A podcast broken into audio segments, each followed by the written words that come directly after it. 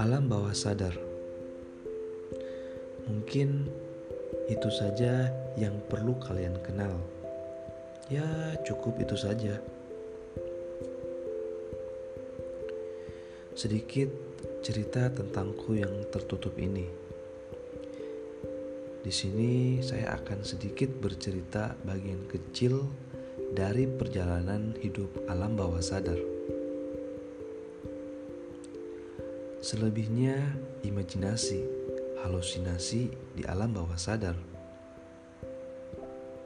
Kisaran pukul 00 sampai menemanimu terlelap.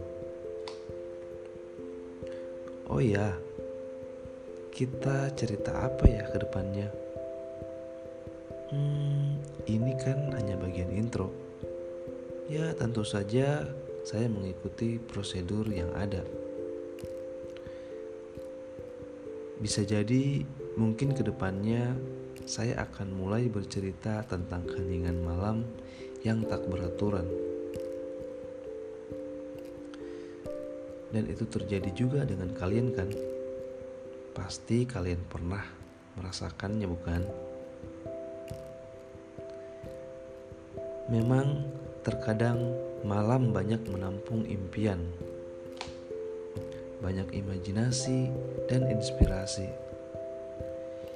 Yang sebenarnya jika kalian tinggalkan bisa saja kan? Bisa saja. Tapi beberapa di antara kita pasti ada yang terjebak di transisi waktu itu. Harus tidur lebih awal untuk mempersiapkan sekolah besok, kuliah, bahkan kerja.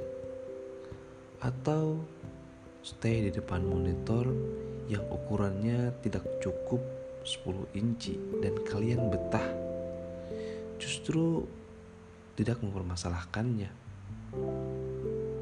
Ironisnya, padahal itu sangat menyita waktu.